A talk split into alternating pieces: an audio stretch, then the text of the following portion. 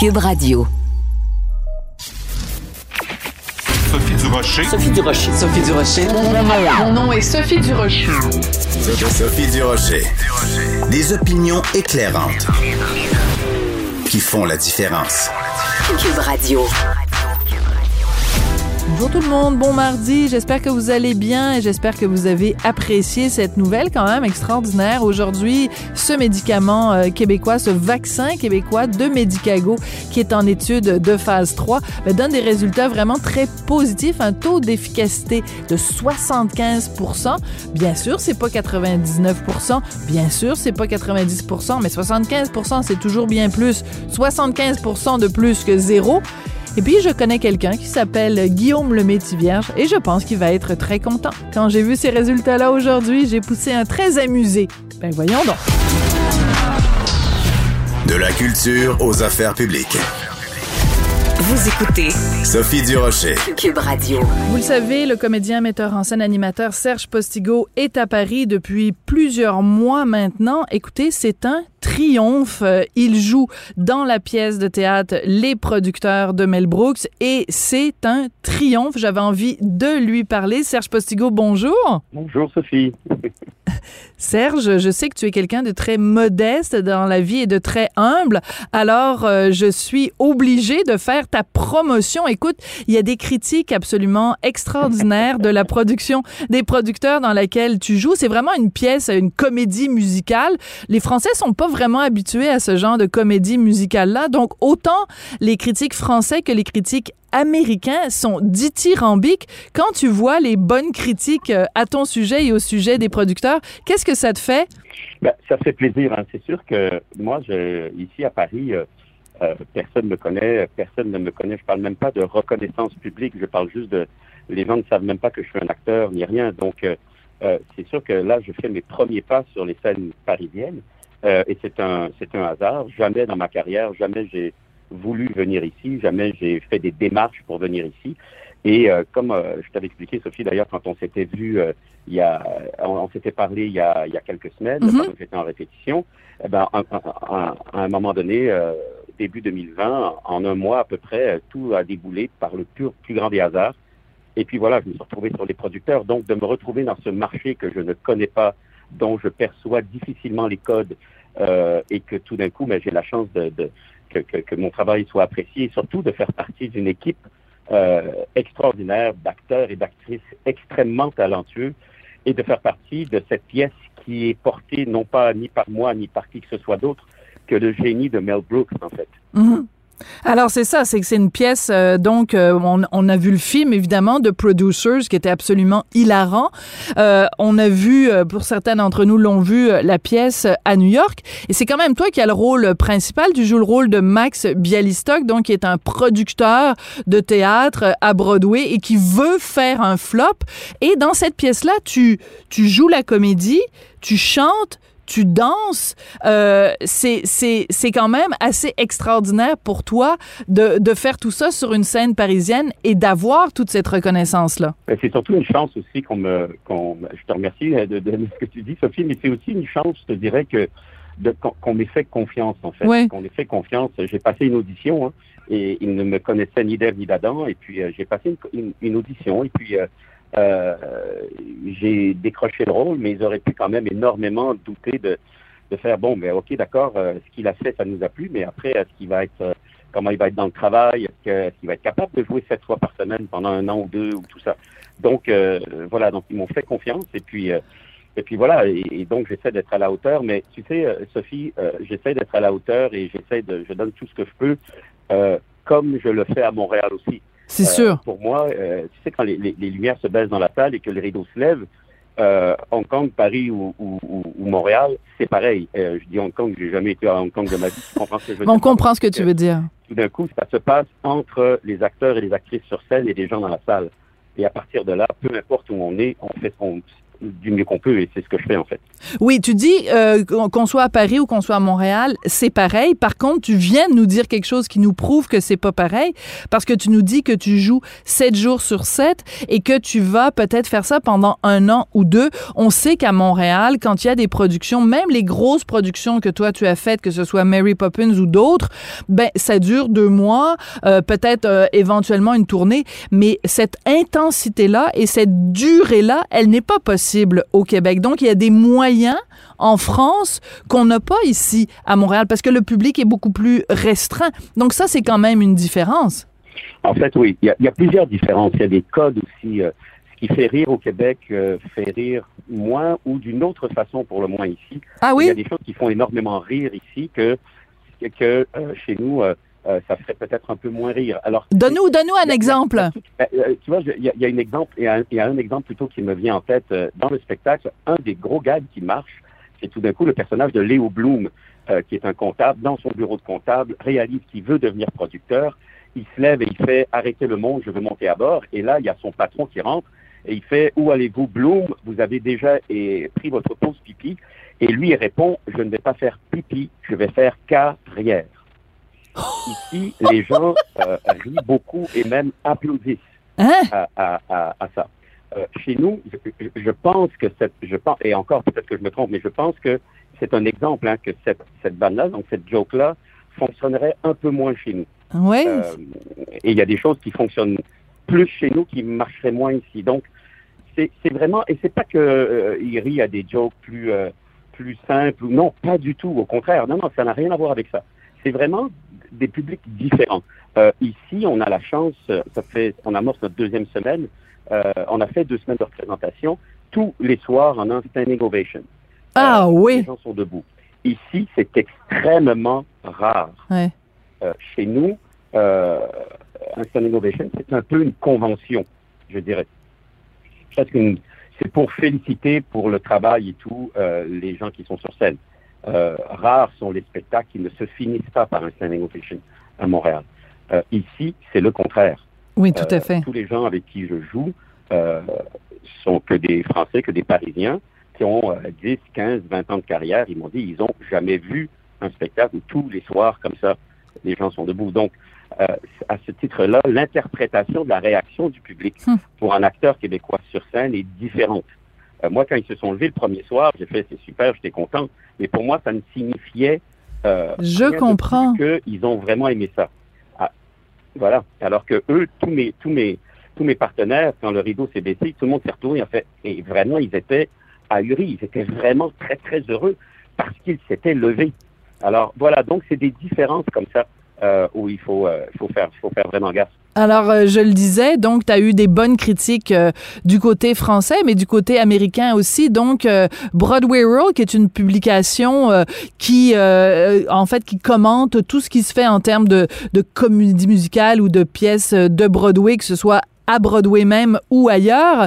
Ils ont parlé du spectacle Les Producteurs et voici ce qu'ils avaient à dire à propos de toi. Il dit « Bien entendu, tout ceci n'aurait pas été possible sans la très talentueuse distribution avec à sa tête l'acteur canadien Serge Postigo qui c'est son premier pas comme rôle principal sur une scène parisienne, le joyau d'une remarquable carrière d'adaptateur et de metteur en scène d'une 30aine de comédies musicales au Canada. » Ils ont un petit peu exagéré, poussé un peu trop fort sur le crayon. T'en as pas fait une 30aine. Mais et aussi ils laissent entendre que t'es né au Canada alors que t'es né en France, mais il reste quand même que Serge, ce rôle-là va peut-être t'ouvrir des portes que si tu étais resté à Montréal, on va se le dire, puis c'est pas un défaut du Québec, mais si tu étais resté à Montréal, peut-être que tu n'aurais pas eu cette visibilité-là. Visibilité à l'international ou en tout cas en France, assurément, ça c'est sûr, mais en tout cas, ça aurait été plus compliqué, plus complexe pour moi. Pour le théâtre, c'est beaucoup plus compliqué. Pour le cinéma, c'est beaucoup plus simple. Oui. Parce qu'une bobine voyage facilement. Un film fait plusieurs festivals à travers le monde et tout ça. Donc, la propagation oui. de la présence artistique de quelqu'un est beaucoup plus facile par le film que par le théâtre. Le théâtre, il faut être assis dans la salle. Il n'y a pas de... C'est comme si un acteur de cinéma, pour être connu, il fallait que les gens aillent sur le plateau de tournage. Donc, c'est ça un peu la différence.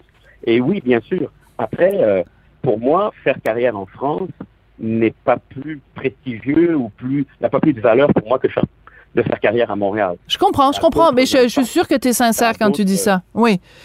Il reste que c'est impressionnant et que, en effet, comme on le disait, le fait que les pièces durent plus longtemps, le fait qu'il y a un public et que tu puisses faire jouer, à partir du moment où tu maîtrises ton rôle, tu peux le faire pendant beaucoup plus de temps, c'est quand même un avantage. Écoute, une autre question, Serge, la dernière fois qu'on s'était parlé, tu nous avais dit que le metteur en scène t'avait appris comme ça, en disant quand tu vas faire la pièce, faut que tu danses la claquette. Toi, t'as jamais dansé la claquette de ta vie, t'étais un tout petit peu stressé.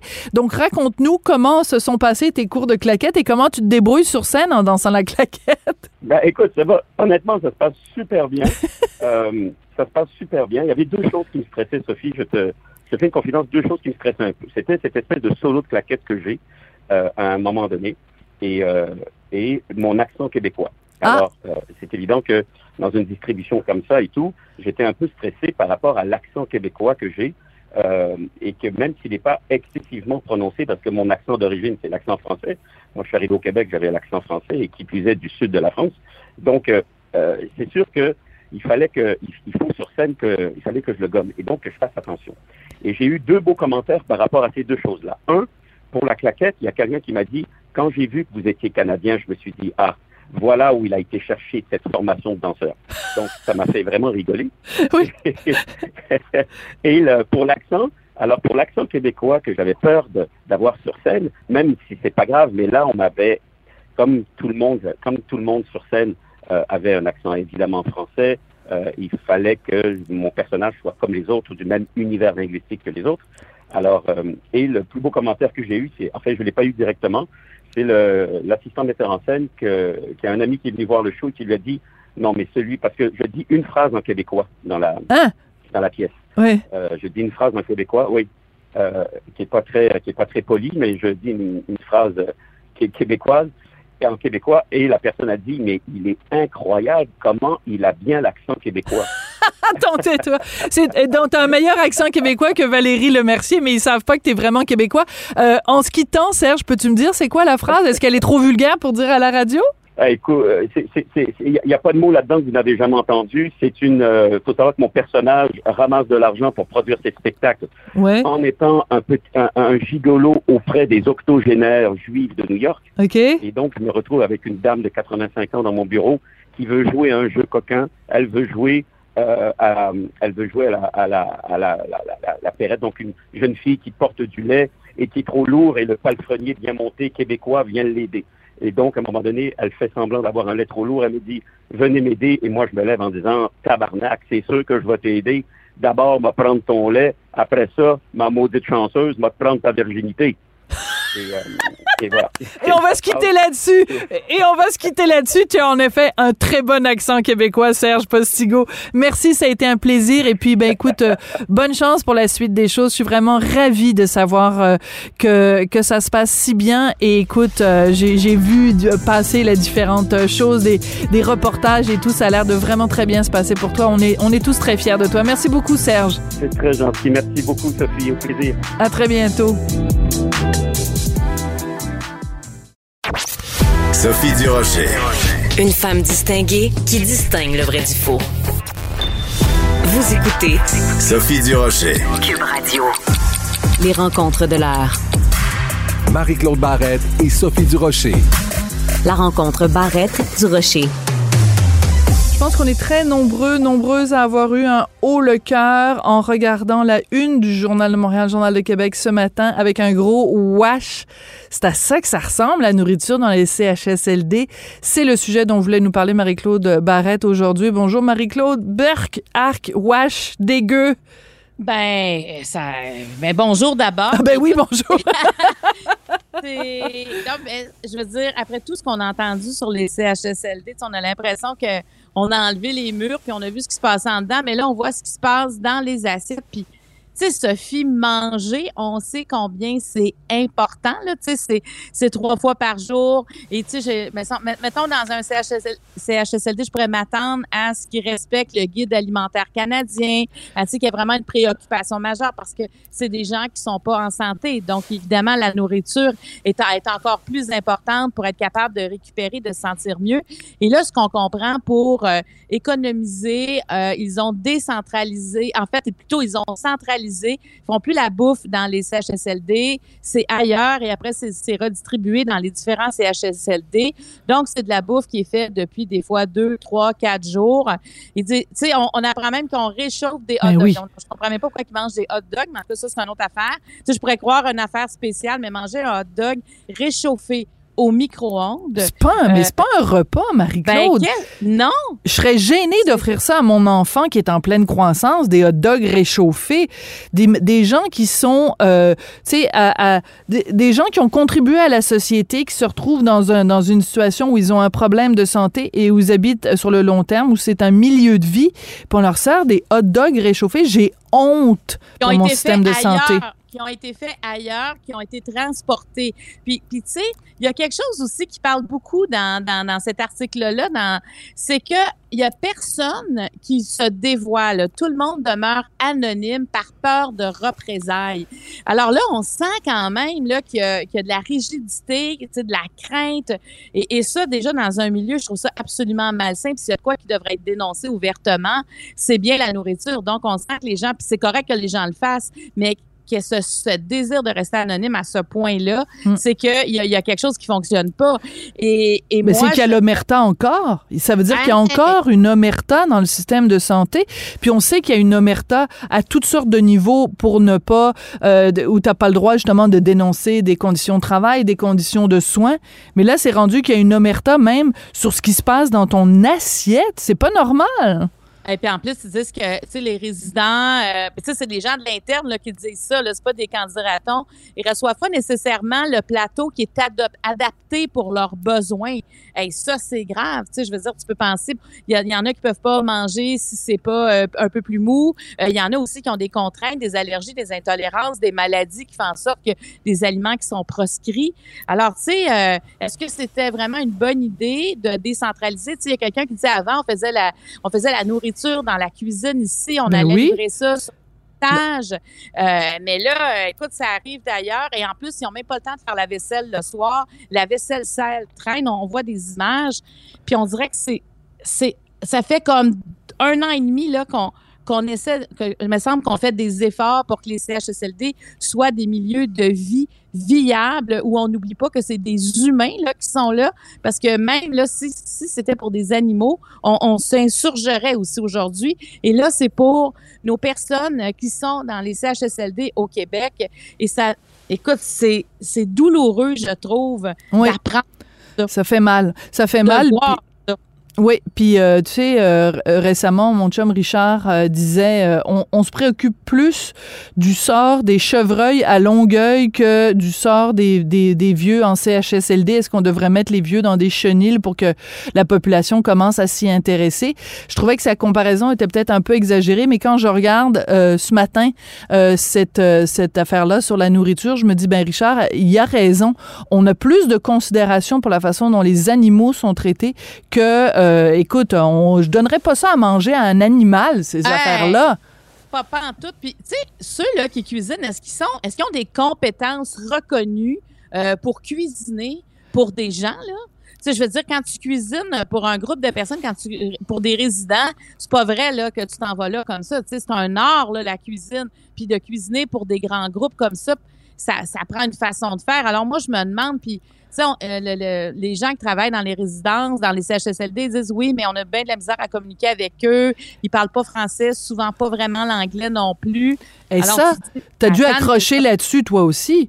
Oui. Écoute, il y a tellement, puis Après, c'est plus juste un problème en CHSLD. On s'entend que c'est un problème dans la société québécoise au complet. Il y a vraiment une pénurie de main-d'œuvre. Mais que la pénurie de main-d'œuvre fasse en sorte qu'il y a des gens qui sont envoyés par des agences de placement qui ne parlent pas français et qui parlent à peine l'anglais, tu dis « Hey, attends deux secondes, là, que vous parliez pas le français, peut-être ça fait pas longtemps que vous êtes arrivé, mais vous parlez même pas anglais. On fait comment comme pour communiquer avec vous? Puis comment ça se fait que vous vivez au Canada? Comment ça se fait qu'on vous a laissé rentrer alors que vous parlez aucune des deux langues officielles? » C'est là qu'on est rendu, là.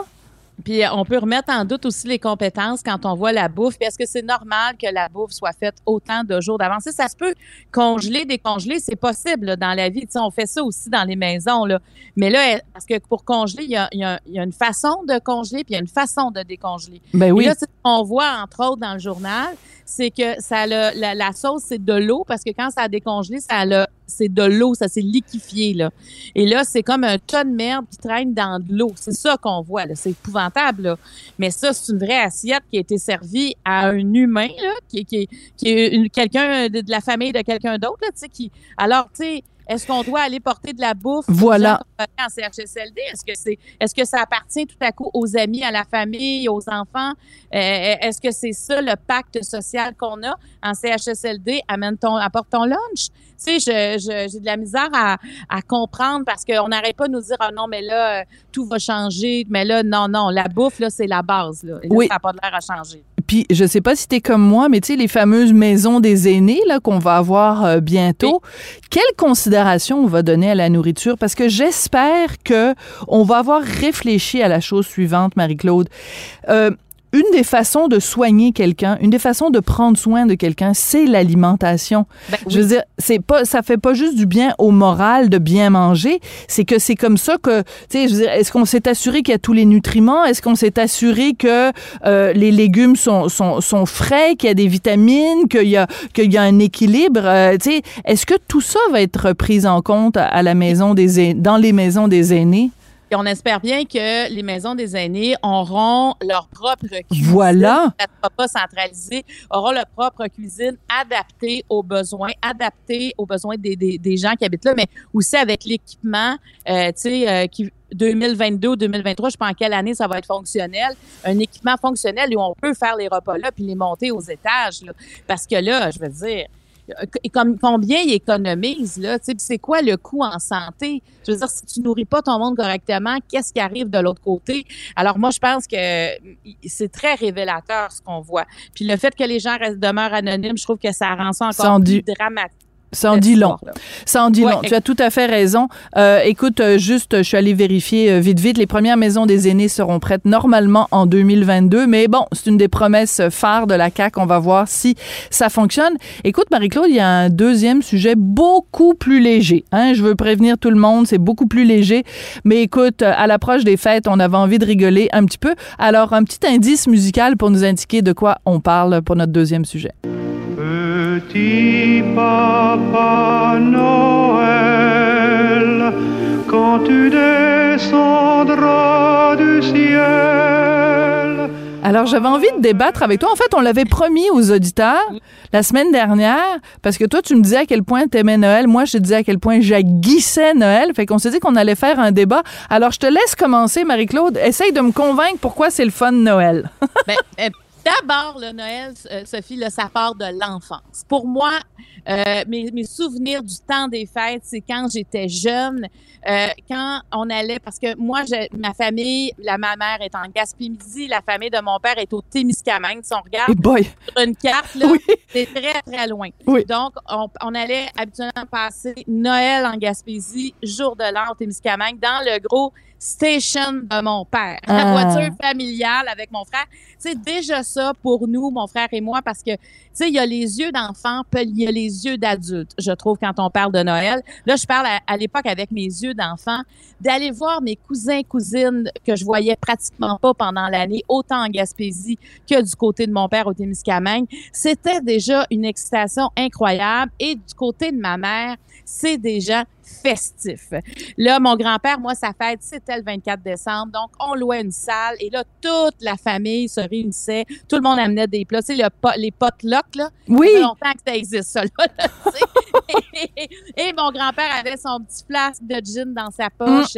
Et il y avait même un orchestre. Et ma famille, moi, jouait de la musique aussi. Et je voyais mes tantes, là, toutes belles. Tu sais, je voyais comme, pour moi, là, c'était un moment de réjouissance, de bonheur. Et on allait manger chez un, chez l'autre. Et tu sais, la fameuse image de se coucher dans les manteaux de fourrure. Oui!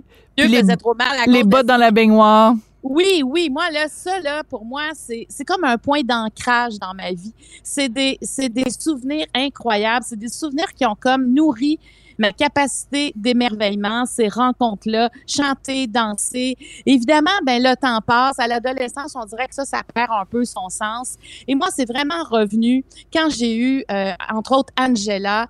Là, il y avait comme un besoin d'un retour au rituel que j'avais un peu. Le rituel, c'était beaucoup entre amis.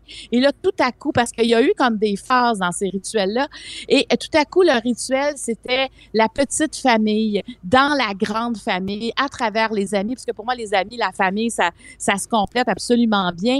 Et pour moi, tu sais, les rituels, c'est quelque chose qui évolue, c'est quelque chose qu'on peut changer, parce qu'il faut, tu sais, des fois, le temps des fêtes, on est comme pogné, va à gauche, va à droite, puis c'est que des obligations, puis il faut casser ce mot-là, parce que pour des gens, quand on voit Noël, c'est « Oh mon Dieu, ça s'en vient », et tu sais, il faut essayer de casser ça, parce que Noël, l'avantage du temps des fêtes, Sophie, oui. Je trouve que c'est seul moment dans l'année où on est presque tous en vacances. Tu sais, l'été, on n'a pas des vacances en même temps, mais dans le c'est vrai, c'est vrai.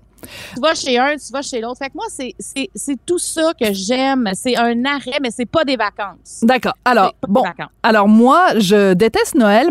Depuis plusieurs années, je ne fête pas Noël. Bon, je fais un petit sapin, évidemment, pour mon fils, parce que j'ai pas le choix, parce que c'est ce qu'il faut faire. Il y a plusieurs choses qui m'énervent de Noël. Je trouve que c'est le moment de l'année où les gens qui sont seuls se sentent encore plus seuls. Les gens qui sont stressés sont encore plus stressés. Les gens qui ont une famille dysfonctionnelle se rappellent tout d'un coup à quel point leur famille est dysfonctionnelle. Et moi, quand je regarde aller les gens, parce que moi, je ne fête pas Noël, mais quand je regarde aller les gens, je ne comprends pas à quel point les gens se mettent une pression, à quel point il faut que j'aie la table parfaite, le petit repas qui va faire plaisir à tout le monde. Les gens se stressent des jours et des jours à l'avance. Quand le party arrive, ils sont là puis ils font la baboune, puis ils ont juste hâte que la famille parte. Je trouve qu'on a perdu complètement l'idée de Noël. Puis je ne comprends pas ce qu'on fête à Noël. Manifestement, au Québec, ça n'est plus une fête religieuse. Il y a plein de gens qui vont, évidemment, des fois à la messe de minuit, mais c'est la seule fois dans l'année où ils vont à la messe. Donc, il y a comme, je trouve, une sorte d'hypocrisie de ce côté-là. Et puis, cette avalanche de cadeaux, tu sais, vraiment, le ciel s'en trouve. Puis là, on inonde les enfants de cadeaux dont ils ne savent plus quoi faire au bout de 2 heures. Je trouve qu'il y a une espèce de frénésie, d'angoisse, d'anxiété qui entoure Noël. Si c'est... Oui. Pour plusieurs, il y a de l'anxiété à Noël, effectivement.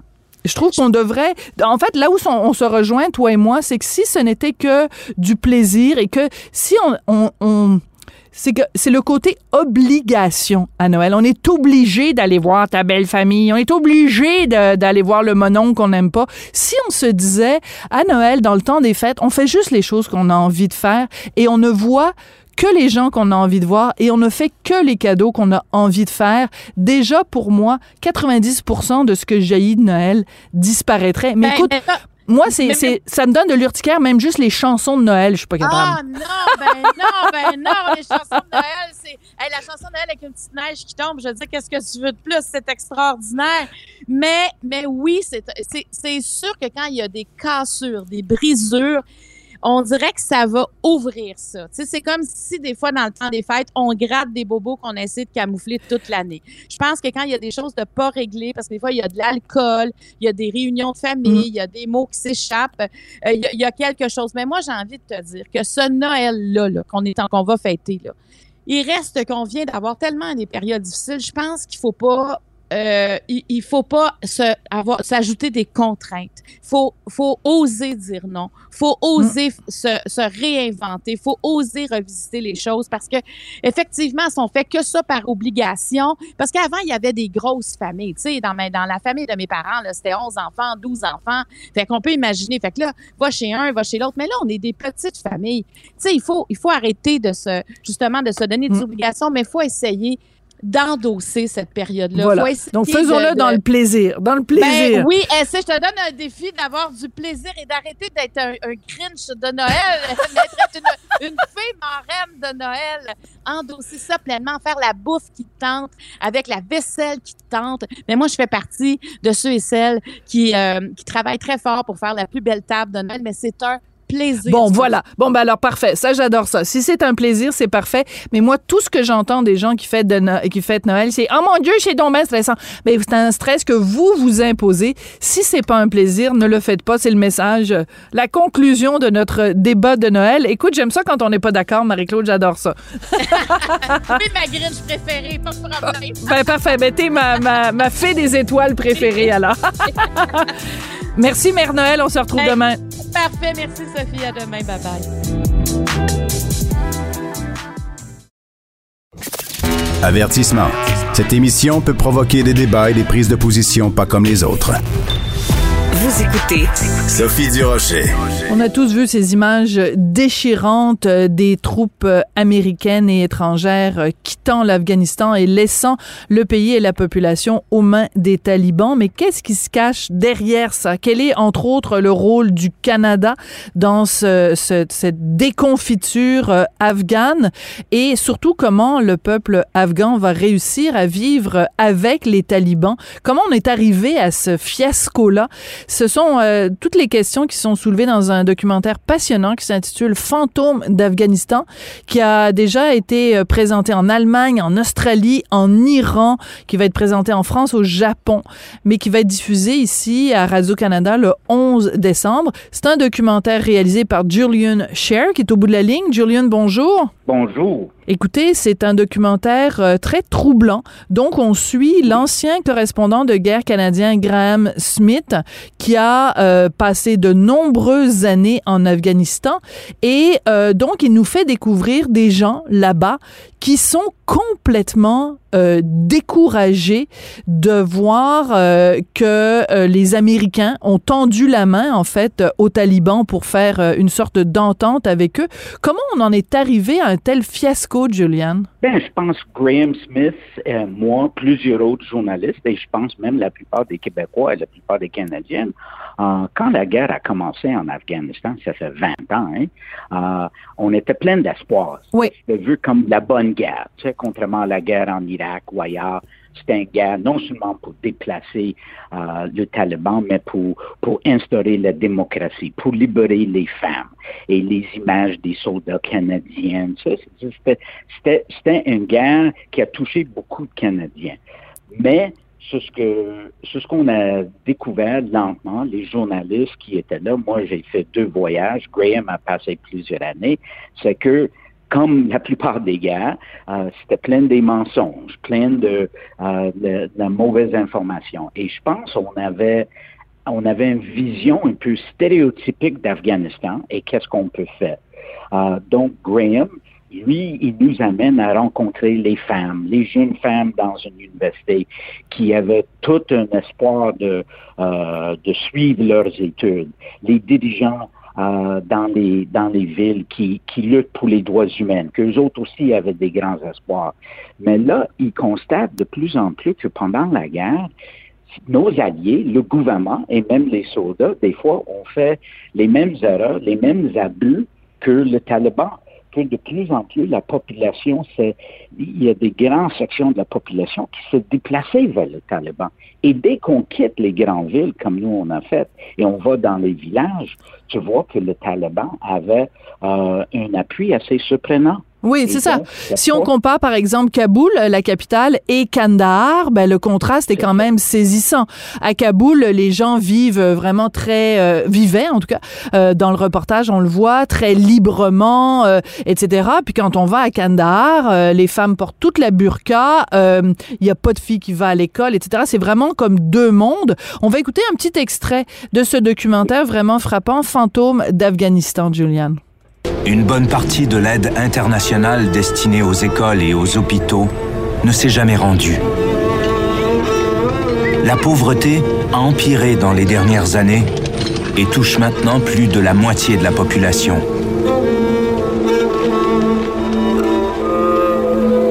Le trafic de drogue, l'usurpation des fonds d'aide internationale, toutes sortes de stratagèmes ont fait de l'Afghanistan un des pays les plus corrompus du monde. Cette réalité-là, elle est absolument terrible. Et ce que vous montrez aussi, Julian, dans le documentaire, c'est des gestes qui ont été commis par les Canadiens, où on a livré des gens qui avaient été capturés, qui ont par la suite été torturés.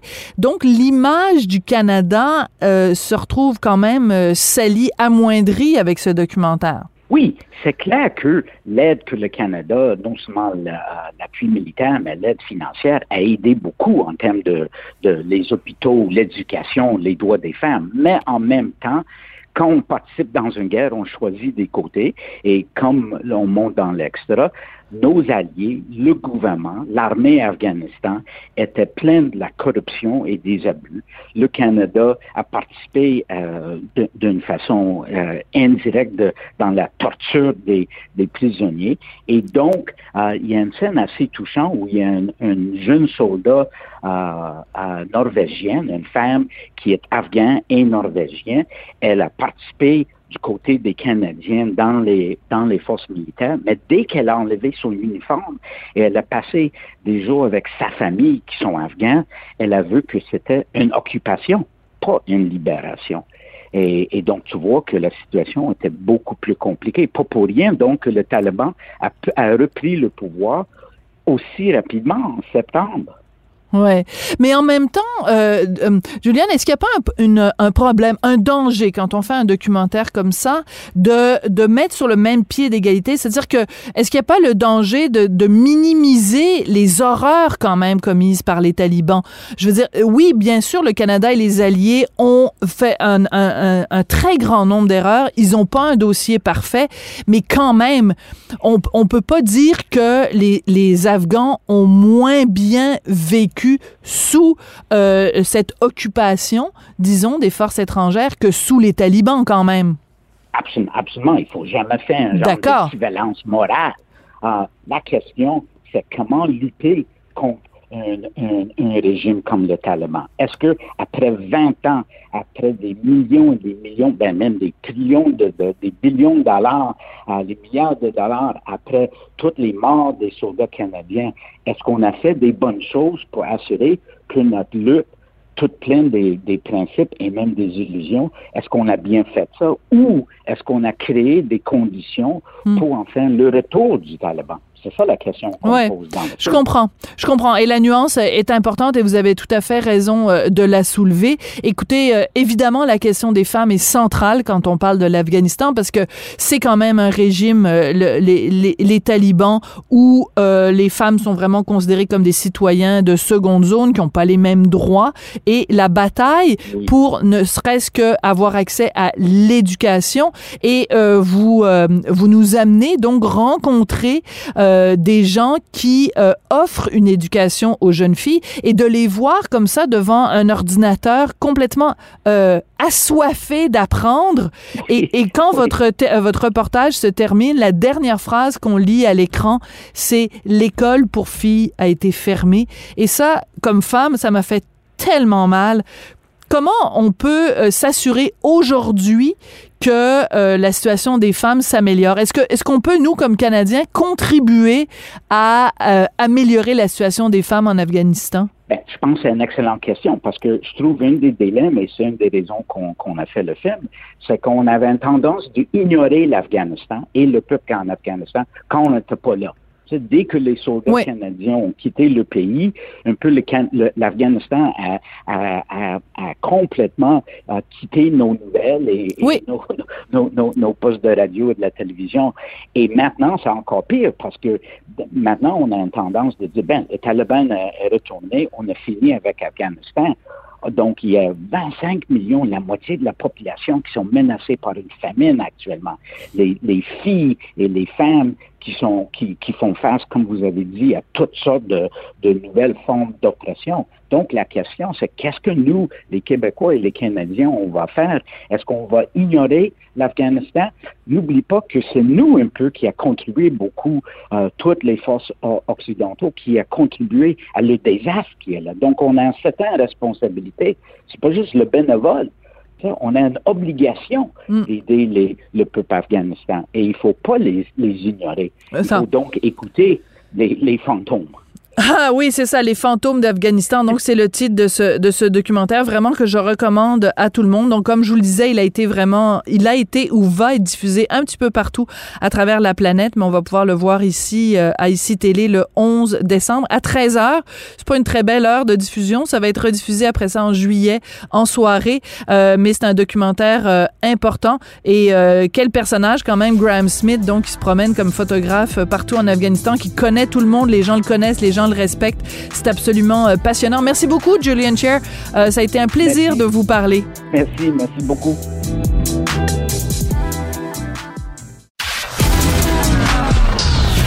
De la culture aux affaires publiques. Vous écoutez Sophie Durocher, Cube Radio. Vous l'avez vu à la une du Journal de Montréal, Journal de Québec, la nourriture servie à nos aînés dans les CHSLD est toujours de qualité aussi médiocre. Pourtant, il y a quoi, 5 ans à peu près, Gaëtan Barrette convoquait les médias pour nous faire déguster, semble-t-il, des petits plats bien préparés. Ben, c'est pas du tout ça qu'on voit dans le Journal de Montréal, Journal de Québec ce matin. On va en parler avec Jean Bottari, ancien préposé aux bénéficiaires, puis militant vraiment pour les droits des gens qui sont comme ça, soit dans les CHSLD ou les résidences pour aînés. Jean, bonjour. Bonjour, Sophie. Les gens... qu'on se reparlerait de tout ça. Oui, ben c'est ça. C'est qu'en fait, toi, sur ta page Facebook, régulièrement, les gens t'envoient, les gens prennent en photo les repas de membres de leur famille ou leur propre repas et t'envoient ça et t'en mets régulièrement sur ta page Facebook pour montrer à quel point c'est épouvantable. Comment on explique, Jean, que 5 ans après le petit show de boucan de Gaëtan Barrette, que la situation ne se soit pas améliorée? Mais écoute, c'est sûr que ce qu'ils ont fait en créant les CISSS et les CIUSSS en 2015, ben ça centralisait les choses. Ça centralisait aussi les cuisines. Le but de tout ça, c'était de faire des économies. Sauf que là, on se rend compte que la nourriture est encore pire qu'elle était à ce moment-là. Il faut dire aussi que le fameux show de boucan que M. Barrette a fait en 2016, la nourriture texturée, c'était beau, hein, à la caméra, tout était bien. Les personnes âgées aimaient ça aussi. Il faut dire une chose qu'il n'y a pas beaucoup de gens qui savent. Toutes les personnes aînées qui étaient là provenaient de résidences privées pour aînés et non pas de CHSLD. Ah oui? Oui. Ça, je sais, c'est confirmé. OK. Bon, ben c'est toute une histoire que tu nous racontes aujourd'hui, Jean. Et il y a une chose qui transparaît dans le reportage de ce matin, dans le Journal de Montréal, le Journal de Québec. C'est pas seulement la qualité de la nourriture, c'est le fait, par exemple, que ce soit, bon, évidemment, préparé à l'extérieur. Là, ils le ramènent dans le CHSLD, ils le réchauffent et même dans le transport entre le point de départ et le point d'arrivée, il y a plein d'ingrédients, par exemple un pot de yogourt ou quoi ou qu'est-ce, qui tombent en bas du plateau. Donc, quand on arrive et qu'on donne le plateau aux résidents, il n'y a pas tous les aliments qu'ils devraient avoir. Il y a comme un espèce de gros, un gros doigt d'honneur qu'on fait aux résidents, je trouve. Oui, effectivement. J'ai lu ce reportage-là, un très bon reportage d'ailleurs de Mme Loiseau. Et puis, il y en a un des employés qui dit qu'il manquait des aliments dans un cabaret. Et la personne responsable lui a répondu « Bah, c'est pas grave, ils font de l'Alzheimer. Demain, ça va être oublié. » Tu vois, on est rendu là. C'est pire que c'était en 2016. Moi, j'en reviens pas. J'en reviens tout simplement pas.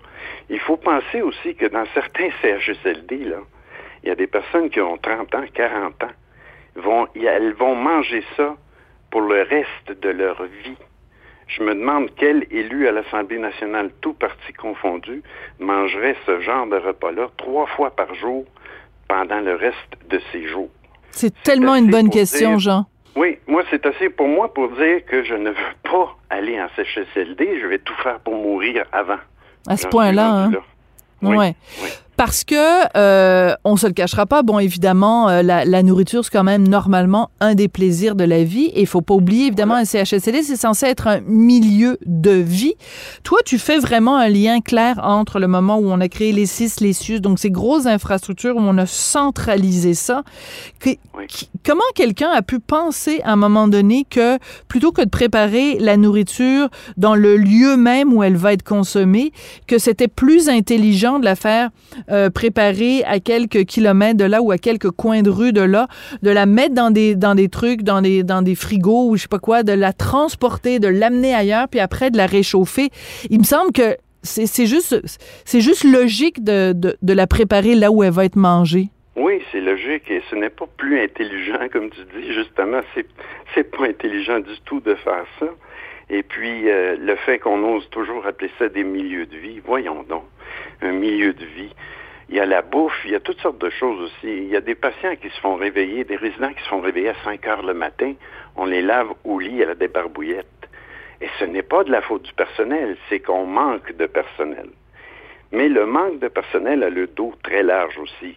Là, dans ce reportage-là de Mme Loiseau, justement, on dit, la responsable dit que c'est à cause du manque de personnel et que la centralisation des cuisines fait en sorte qu'on peut mieux contrôler la nourriture. Une foutue chance qu'on peut mieux la contrôler, parce que sinon, qu'est-ce que ces gens-là mangeraient? Les photos qu'on a vues dans le reportage, là, c'est incroyable. Incroyable. Inhumain. Écoute, des hot-dogs réchauffés au micro-ondes, j'ai vu, là, il y a quelques années, il y avait justement des hot-dogs qui étaient servis aux personnes qui pouvaient les manger normalement, et les autres qui étaient dysphagiques, qui devaient manger en purée, le hot-dog, le pain hot-dog et la saucisse en purée. Pardon? Ça m'a été confirmé par un employé. Attends, tu pognes déjà le hot-dog avec le pain, bon, on s'entend que c'est pas le meilleur aliment sur Terre, mais là, tu es en train de me dire que dans des CHSLD ou des résidences, qu'on prend le hot-dog, le pain, puis qu'on passe ça au blender. Oui, madame. Qui mangerait ça? Bon appétit, tout le monde. On a l'impression que c'est le chef Gros-Lot. Tu sais, le chef, le crostillon, je ne sais plus comment ça s'appelle, le crostillon de RBO, là. C'est le chef Gros-Lot. Oui, mais je pense que ces repas étaient encore meilleurs que ça. Au moins, c'était drôle. Là, on rit pour ne pas pleurer, mais écoute, là, c'est épouvantable. Ouais. C'est épouvantable. Jean, non, il n'y a rien qui change. Et il y a autre chose, Jean, dont je voulais parler avec toi, c'est que, bon, évidemment, il y a toute cette question-là mais c'est qu'à un moment donné, par exemple, je te donne un exemple, OK? Le café qu'on prépare la veille... Oui. Et donc, il y a le temps de refroidir, puis le matin, on prend le café, puis on le met au micro-ondes. Mais, je veux dire, même moi, dans ma maison, ça me viendrait même pas à l'idée de faire ça. C'est comme si, parce que tu rentres dans ce système-là, tu te mets à penser d'une façon qui a aucune logique, qui a aucune prise avec la vie, la vraie vie. Voilà. C'est comme une autre planète. Qu'est-ce qui fait le plus plaisir le matin en te levant? Pour les gens comme moi qui boivent du café, d'avoir un café frais fait, qui sent bon, qui goûte bon. Imagine si tu l'as préparé la veille ou tu le laisses traîner dans ta cafetière, tu le réchauffes le matin. C'est pas un café, ça. Pas du tout. Non, ça s'appelle du jus de chaussette. Puis toi, en plus, t'es italien, hein? Italiano, oui. Jean Bottari. Alors, le café, on sait que c'est important, mais c'est vraiment juste pour détendre l'atmosphère parce qu'il y a vraiment rien pour nous faire rire dans ce dossier-là. Jean, tu trouves pas ça frustrant pour des gens comme toi qui dénoncent cette situation-là depuis des années et qu'on nous promette que ça va changer, qu'on nous dise que c'est meilleur, qu'on nous dise que c'est frustrant de se dire que, dans le fond, on se fait compter des menteries. Ah, mais oui, à tour de bras, là, c'est épouvantable. Je sais pas qu'est-ce que ça va prendre. Mais, tu sais, il faut dire que si c'était dans une prison qu'on servait le fameux pâté chinois qu'on voit dans le reportage, là, il y aurait une émeute. Jamais les détenus accepteraient de manger cette merde, excuse-moi, cette merde-là. Il y aurait une émeute. Mais les personnes aînées vont faire quoi? Vont se plaindre à qui? Si elles se plaignent, il y en a qui sont victimes de représailles.